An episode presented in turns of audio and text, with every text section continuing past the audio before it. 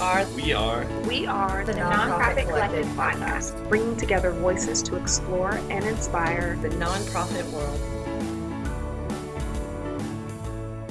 So thank you all for coming out. We are at Think Coffee doing our podcast launch party uh, to celebrate eight successful episodes that Anna, Sophia, and I have done. We're super excited about the just support that we've received from our friends and this community, and are excited to continue to explore and inspire the nonprofit world by bringing voices to a platform to just discuss what's going on in our industry. So tonight we're going to be talking to Will and Katie on the topic of fundraising. Uh, they'll talk a little bit about their background, uh, what got them into fundraising, some of their opinions on fundraising in our industry, and then we'll open it up to the audience. Uh, and I will pass it off to my co-host Anna Sophia to start. Thank you, Brianna. So, I want to start just by if you could introduce yourselves, tell us a little bit about who you are, and then where you work and what you currently do. Thank you. Hello, I am William Mooney Sloneker, or just Will henceforth, and I am currently the program officer for direct re- response fundraising at Catholic Charities of New York. So, what I'm responsible for is basically managing one of the larger donor audiences that supports Catholic Charities. I send out about 800,000 pieces of mail each year, the vast majority of which gets thrown out. And since I'm in charge of digital fundraising, I also send out about 800,000 emails each year, most of which go unopened or get deleted. And somehow I raise money despite all that. Um, hi, my name is Katie Lee. I work with the International Rescue Committee. We are a humanitarian organization working in crisis relief, mostly refugees. My role in the organization is the project manager for the fundraising campaign around our gala. It's interesting work because it's a different model of a gala than a lot of other organizations. So it's much more of like a non sponsorship strategy, working with ultra high net worth donors and making sure that the right asks are going to the right people, from the right people, bringing in multi million dollars, which is really exciting and unique for a gala. So, I want to hear your origin stories because I feel that most people who end up in fundraising did it without really meaning to, myself included. I was volunteering at a nonprofit and they made me write a grant report, and then it just never ended from there. And now, 10 years later, here I am. So, I'd love to hear from you what brought you to development? Why are you fundraising now? And how did you end up at the organization that you're at? Uh, yeah, to to that point, I think a lot of people wind up in fundraising and the nonprofit sector rather organically. I myself, I went to Boston College, which is a Jesuit school, and as a Jesuit school, it places a big emphasis on volunteering, Catholic social teaching, kind of Matthew 25. I, w- I was a stranger and you welcomed me. I was thirsty and you gave me drink. Sort of that sort of ethos of Christianity. And as such, volunteering was a really big part of my college experience. I volunteered for four we- hours every week at a psychiatric inpatient unit at a local children's hospital, and then spring breaks were usually spent on some kind of service trip. After four years of doing that, I really wanted to do some kind of service right after college. So I did an AmeriCorps term of service at an educational nonprofit in Milwaukee, Wisconsin. It was a college access and success program, and I was reaching out to the matriculated college students, helping them to stay enrolled, make good progress towards their degree, you know, basically sort of prevent the kind of dropout situation. So I did that for about a year, but my desk in the office was situated next to a woman who was sort of the fundraising coordinator. So I got to know her work just through osmosis, and I was like, well, I actually find this rather interesting and a little bit more up my alley than some of the kind of direct programmatic work that I was engaged in. I'm not, nothing against that. It's it's you know incredibly important. It just wasn't wasn't as much for me. So when I was looking for jobs after that, I started looking at more fundraising positions, and I eventually found one sort of another junior role at a. Uh, organization that served the developmentally disabled in New England and just kind of kept doing that work from there. So I had a very different intro into nonprofit. My uh, my degree is actually in fashion design, which is the farthest thing I feel like from a focus in nonprofit. I graduated college though in 2008 when everything was happening with the economy here, and fell into for-profit work in, as a private art consultant. I did that for years. I moved to New York and was working in Chelsea and just it wasn't for me. I didn't love it. And ended up uh, working as a temp and landed a job at a pro bono municipal consulting firm that was tied to a major foundation here in New York and loved it. I ended up working on a project with some of my colleagues with the mayor of Athens, Greece, setting up their mayor's fund, which is something that we have here in New York, and we modeled it after what we set up in New York. Because of different rules and regulations, we did a uh, fundraising event for them here. It was my first time ever really looking at fundraising in general, and I was somehow tasked with bringing the wealthiest Greek Americans in New York into a room to pitch them to give money to this fund that wasn't even in this country. Put it together, wrote all the follow ups for them, and just really found it so fascinating. And then when it was time to leave that foundation, started looking for, for fundraising jobs in different sectors. And here I am. That's amazing. So, yes, very strange origin stories, but we're all in this together as superheroes. So, thank you for all you do. I think the thing that calls us most to this type of work is that there's something in the mission that calls to us, something about the work, something about being a part of something bigger than ourselves that really attracts us to it. Well, at least for me. But I'd like to hear from you what is the most rewarding aspect of what you do every day? So, I think that there's a lot of things that make the work that we do so rewarding. For me personally, it is a mix of I'm an organizational freak. I love building all of this like organization in a nonprofit world, which is sometimes, as we all know, a little chaotic. But also, I'm able to support and bring in funds for people that are intelligent in a way that I could never imagine being. I don't have the brain to be coming up with all of these programs that help people who are fleeing from war and are seeing the things that some of our beneficiaries are seeing. So it's really an honor to be able to bring in funds that allow my brilliant colleagues to do the work that we're doing. And also, which is really great for the organization I work for is we also hire refugees. So some of my colleagues in programming and operations, but also in my department, are refugees themselves.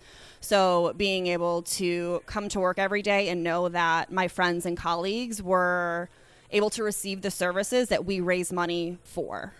To sort of piggyback on, on what Katie was saying, I think one thing that's really rewarding is being able to do work in your day job where you know you're on the right side of some kind of issue much like the IRC, Catholic Charities of New York, where I work, uh, has some programs that benefit immigrants and refugees. And in the current political climate, every so often my office is tasked with administering some sort of rapid response appeal, fundraising appeal, uh, usually on the heels of some unfortunate thing that was said or unfortunate policy that was enacted. It's you know often very very tense and very rushed, and you know it definitely raises my blood pressure, but it is gratifying to know that you know I'm making a small contribution to do something that I think would would put our organization on the right side of history. And in a broader sense, I think it's great to be able to foster the connection between haves and have-nots, between people who you know have a lot of resources and want to do something but don't necessarily know you know where to allocate those resources so creating that opportunity for the people who who can really make a change i think is is kind of the essential function of what we do. On the flip side, with this work, as our first episode talked about, nonprofits tend to be very scrappy. It can be very intense work environments. So, would like to know uh, what's the most challenging aspect of being a fundraiser, and maybe talking to our listeners out there who are thinking of wanting to pursue a career or just finding their career path going into fundraising. What are some areas just to, to kind of talk through of what to look out for? So you kind of said it in the question. it's, it's it's not it's not having resources. That's the biggest challenge. Um, specifically for what I do in in direct response fundraising, is uh, you know we're sending out direct mail and we're sending out digital fundraising appeals, the same that you know a for-profit brand might send out. You know the same mail that you might get from. Uh, you know your cable company or the same email that you might get from some sort of apparel brand you know, it's we're we're operating in that exact same space, but we don't have nearly the same magnitude of resources that Nike or Gap has. Uh, so being able to vie for people's attention in that exact same space is very challenging for a nonprofit that doesn't have a very big operating budget comparatively and has to necessarily operate on kind of a, a leaner ratio than uh, a for-profit enterprise. So trying to trying to accomplish your goals with less than what your you know hypothetical competition has is definitely a very very big challenge. I totally agree with all of that. I think there's a never ending list of challenges when looking at fundraising. Kind of key things that come to mind for me, though, is retention, both in staff, but also in our donors. In terms of retention for people who work in the fundraising world, we do have a, t- a high turnover rate. So, um, as as everyone giggles, we do have a high turnover rate, and with that comes change in protocols, policies, strategy. And it's really hard to be able to build that data baseline, those long term relationships with high net worth donors when your staff is constantly turning over. And then kind of mirroring that into like donor retention. We have donor fatigue. We're looking at donors in that are of an older demographic who are starting to kind of hit their limits. What are we going to do when we're exclusively looking at millennials and Gen Z to be our main donor base? It's a completely different way of looking at philanthropy than what the baby boomers are. So how do how do we address that as as fundraisers when we still need those boomer billionaires but are looking at those Gen Z just starting out people? I'm going to piggyback off of that, Katie, and uh, ask if either of you have advice on relationship building. So, yes, agreed that there is turnover, and that probably means too that both of you potentially have jumped from job to job too. And what has been your best tactic in getting to know your donors, building those relationships with your donors? What are you doing to be successful as a fundraiser? I guess, I guess I'll I'll start since I somehow made this question be asked to me.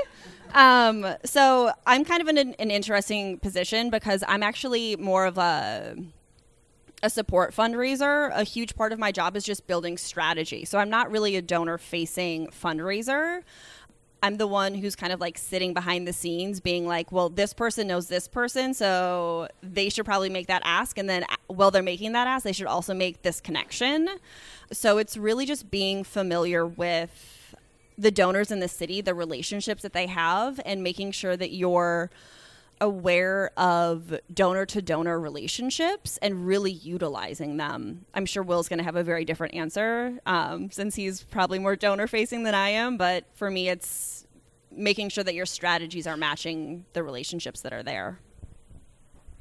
I don't know how donor facing I am since I'm the, the anonymous person on the internet who's blasting out emails to thousands of people.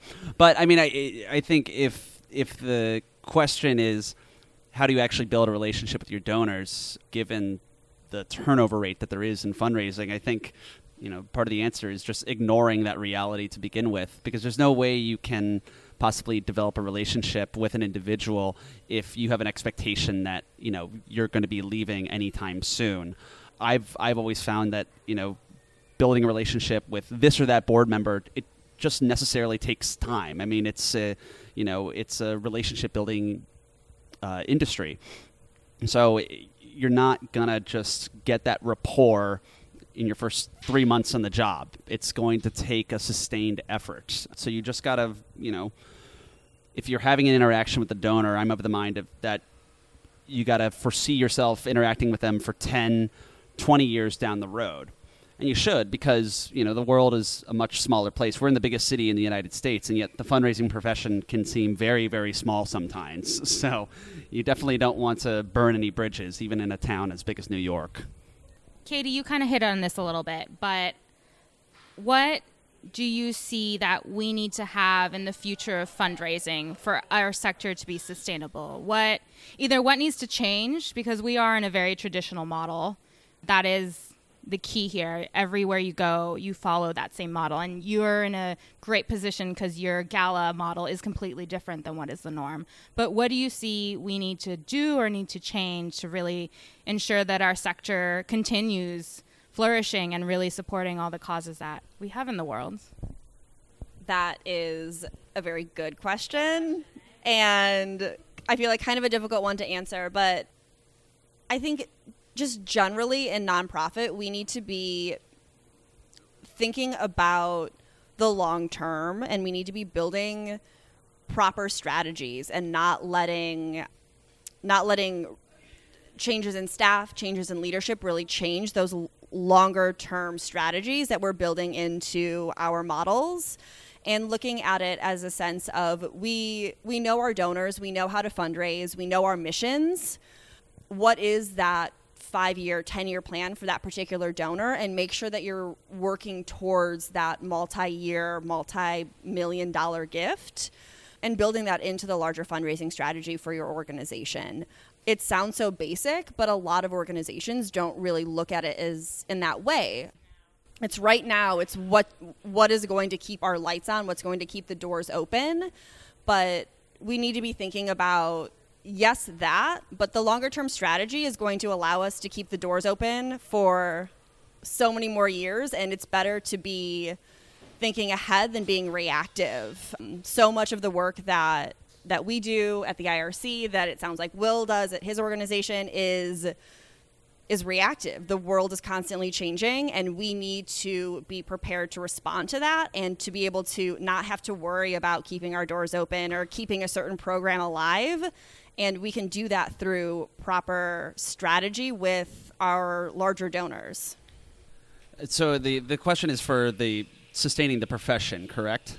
I mean, if I if I can more directly kind of address one of the issues that you brought up earlier, which is kind of the the rate of turnover in the fundraising profession, and you know, I would say that is definitely something that would threaten the health of the profession, the health of the industry in the long term. Um, you know, we know that we have a high turnover rate, and not only that, but there's a, a thinning talent pool that's out there. And so, if you actually want to, you know, continue to have talented people pursue fundraising and not have a thinning of that field, you need to figure out a way to attract more and retain more people. And the simplest solution is just, you know, pay people more and offer them more more opportunities for professional development. I realize I'm making I know I realize I'm making a self-interested point. Like, yeah, pay me more. but, um, but yeah, it's it's it's very important because uh, what what makes fundraisers and and marketers unique in the nonprofit sector is that they have a lot of the skills that can conceivably transfer into the for-profit sector. So that can be really great for individuals who can then seek out more competitive compensation or chart more, you know, interesting portfolio careers, get a wider breadth of experience. But it leaves a lot of nonprofits at a disadvantage because they can't necessarily compete with, you know, McKinsey or Pepsi or whoever else might be attracting some talent. So I'm going to open it up to our audience. If there's any questions that anyone in our audience may have, uh, I know that we have some people in our audience that are not nonprofit professionals. Do you have any questions around fundraising or how nonprofits operate that maybe this uh, discussion kind of piqued some interest? I have a question. uh, both of you, it sounds like both of you worked with really small organizations and you're now working at relatively large, well known organizations. What was that shift like? What was it working on probably a really small team to having all this support and, and tons of people doing many different jobs? I'd love to hear about that.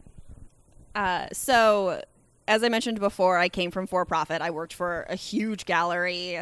I my first job in nonprofit was from a funder side, and it was a huge foundation. My f- very first job in fundraising was for a very small organization. I was the only fundraiser, only events person for the New York City chapter.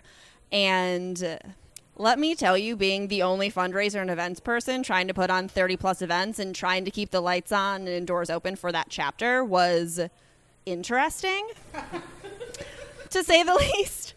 Interesting is a kind way of putting it. It was very challenging. And I think coming to a larger organization, it was a breath of fresh air, but also seeing a lot of like very similar challenges of being put in a position to like advocate for this is a resource that I need to be successful. It's just on a very different scale. And the the, the stakes are obviously very different. I think it takes a very particular personality to be happy and thrive in a small organization. And I have so much respect for those people. And I've recognized now that that's just not who I am as a fundraising professional. I like the larger organizations. I like being able to to have the resources to have the the data sets that I want to be able to inform the work that I'm doing where at a smaller organization you're scraping for those data sets, and I, I like those numbers. They're fun to play with. I think I think one of the um, interesting things about making that shift was I was I was at a really small organization with a budget less than two million dollars a year, and moving to Catholic Charities, which you know has a much much larger budget and much much larger staff. In any case, eh, eh, the the big challenge with the small nonprofit was you necessarily have to wear a lot of different hats, and so you're a fundraiser, but at the same time, you know you're the official photographer for the organization, and also you're the official volunteer manager, and also you are the HR person, and also you are the bookkeeper because you know the real bookkeeper is out sick that week, so now all of a sudden you're the bookkeeper, and you have kind of, and then all of a sudden the executive director is out sick, so all of a sudden you're the you know you are managing the board as well, so kind of things like that happen at a small organization. A large organization, you're covered. You're covered for for a lot of those sort of uncertainties but you're also confronted with a lot more bureaucracy, which is itself its own kind of jungle that you have to navigate. So that that's what I would say would be kind of the the biggest shift. Where in a small nonprofit, you know, you need to have a bias towards action, and at a larger nonprofit, you need to have a bias more towards input. You know, seeking out all the other stakeholders and other departments, and you know your, your other donors and your other staff, because there's just more people around. Hi, I just had a question. So, fundraising to me seems very insecure. You know, there's a lot of uncertainty around it, hence the strategy component. I mean, do you see fundraising as intrinsically tied to nonprofits, or is there like a future strategy where you don't have to rely on this uncertainty? It just makes me anxious. like, I could never do it, you know? It's like, is that just part and parcel of nonprofits? I'm just curious.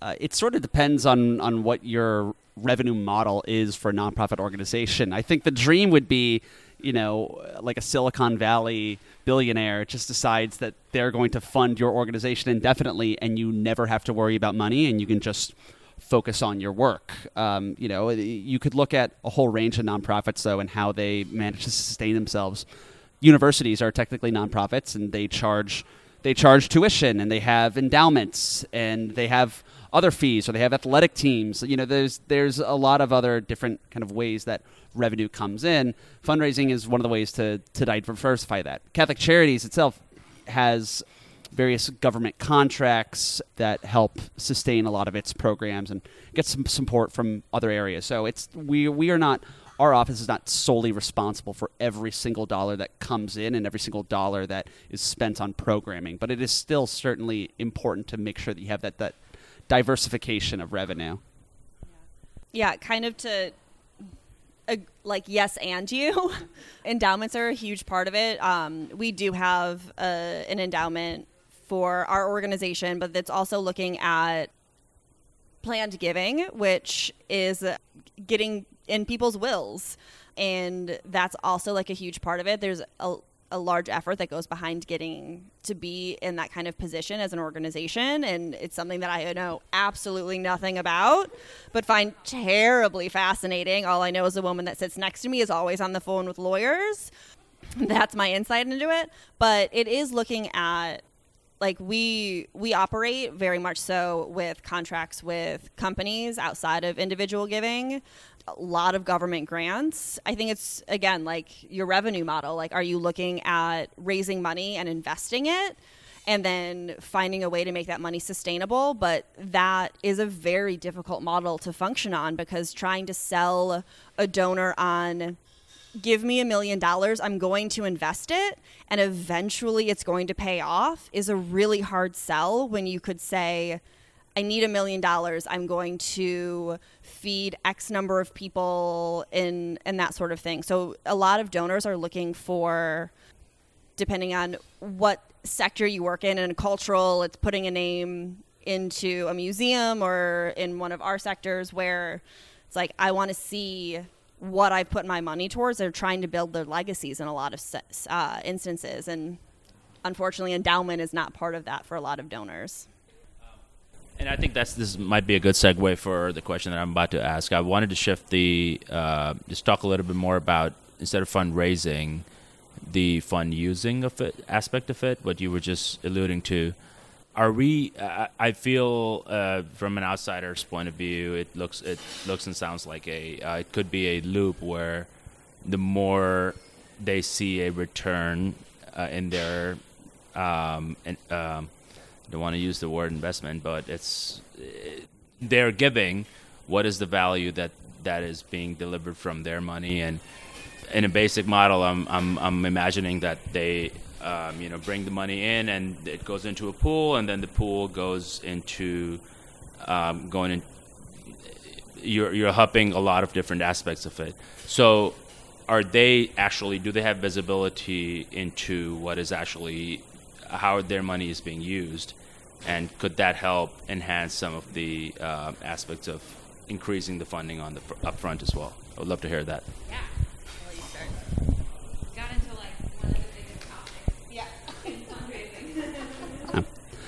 So, uh, as you may or may not know, uh, nonprofit financials are, uh, you know, usually very transparent.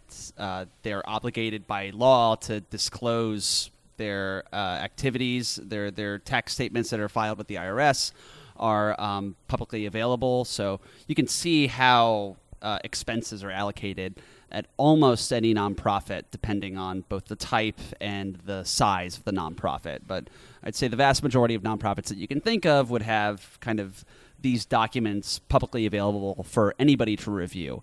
And uh, I believe it's even a law that if you physically walk into a nonprofit, you can request these documents. I, I, you can you can you can demand them, and they have to, to furnish them within like 24 hours or something like that. It's one of those weird laws from from way back when. But yeah, they they uh, nonprofits are obligated to furnish, I think, like a hard copy if it is so demanded from a member of the public.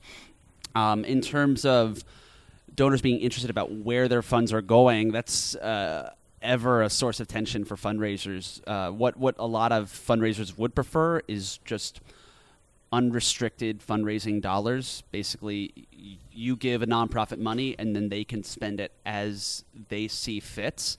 The trend I feel like has been, especially with a lot of uh, deep-pocketed donors, uh, more towards restricted fundraising. You know, I want to fund this scholarship or I want to fund this specific program, which you know ensures that your mother your your your money is going into that exact area, but it creates sort of resource allocation issues for the nonprofit itself because they have this big chunk of cash that has to go here. They have that much less flexibility for how they can then spend in other areas so it's it's sort of a it, it, these these are two philosophies that are kind of um, at war with one another, making sure that everything is going towards the programs, or making sure that nonprofits are empowered to kind of act as they see fit. Uh, just to add to that, that this is a huge debate in our industry right now around whether donors should be more flexible with giving us money for overhead, essentially, is what it's called, or unrestricted funds. And that goes to rent, that goes to personnel salary, people that do like myself, bookkeeping, finance, HR, operations. Uh, my salary, fundraisers as well, is is paid by unrestricted funding, and it's also how are we as an organization supposed to grow ourselves and see our mission come to fruition if we don't have the funds to really invest in technology, into human resources, into just the resources that Will was talking about earlier. Of uh, you know, we're we're scrappy, we're wearing a lot of different hats, and if you're continuing to do restricted funding, it's harder and harder for us to be able to expand our organizations and really support internally uh, around the the operations side. So uh, funders like the Ford Foundation, they have what's called the Build Grant, to where they're giving a lot of organizations, not to like name drop them, but they are a huge uh, foundation in this movement of nonprofits need unrestricted funding to help them grow and to help us operate and to do it efficiently as well. Just to kind of like piggyback on all of that, I'm in a very specific role of I exclusively raise unrestricted funding, which is great because it allows us to really invest in the organization, but a huge part of of all of it, I think for uh, especially larger organizations, is being really transparent about the percentage of money that comes in every year that goes to programming. I think the IRC currently is 86% of our funds go to our beneficiaries, which is a really high percentage in, in the industry. When I was, yeah. But there's also uh, instances where a donor might say, I want to give you this amount of money for this spe- specific program, but if you look at it, the the resources and the cost to actually implement that is not worth it. A previous organization that I was working with, a donor said, "I want to give you ten thousand dollars to buy soccer balls for refugee children." Different organization, let me just say. And we said, "That's great, but." We don't need $10,000 worth of soccer balls. We need $10,000 worth of educational tools with medications, food, anything other than soccer balls. Like, that's great, but we don't have the resources to really provide that. So it's looking at weighing the the funding that's being offered to us with what we actually need as an organization and hoping that our donor base is going to trust us as the experts in our field to execute in the way that we need to to be successful and to reach the donor or the beneficiaries that we need. Quick follow up question. I, I, think it does, and I, I just um, to your last point, how what are we uh, as an industry and as a as professionals doing to um, enhance that trust that you were just talking about? Well, uh, so what I heard from a couple of people was that uh, you're looking for unrestricted funding that they the donors trust you to use wisely. It's sounding like there's a disconnect between the donors and the um, um, you know people at the on on the at the end users. What are we doing to build uh, further enhance and build that trust? Um, I think that's a great question.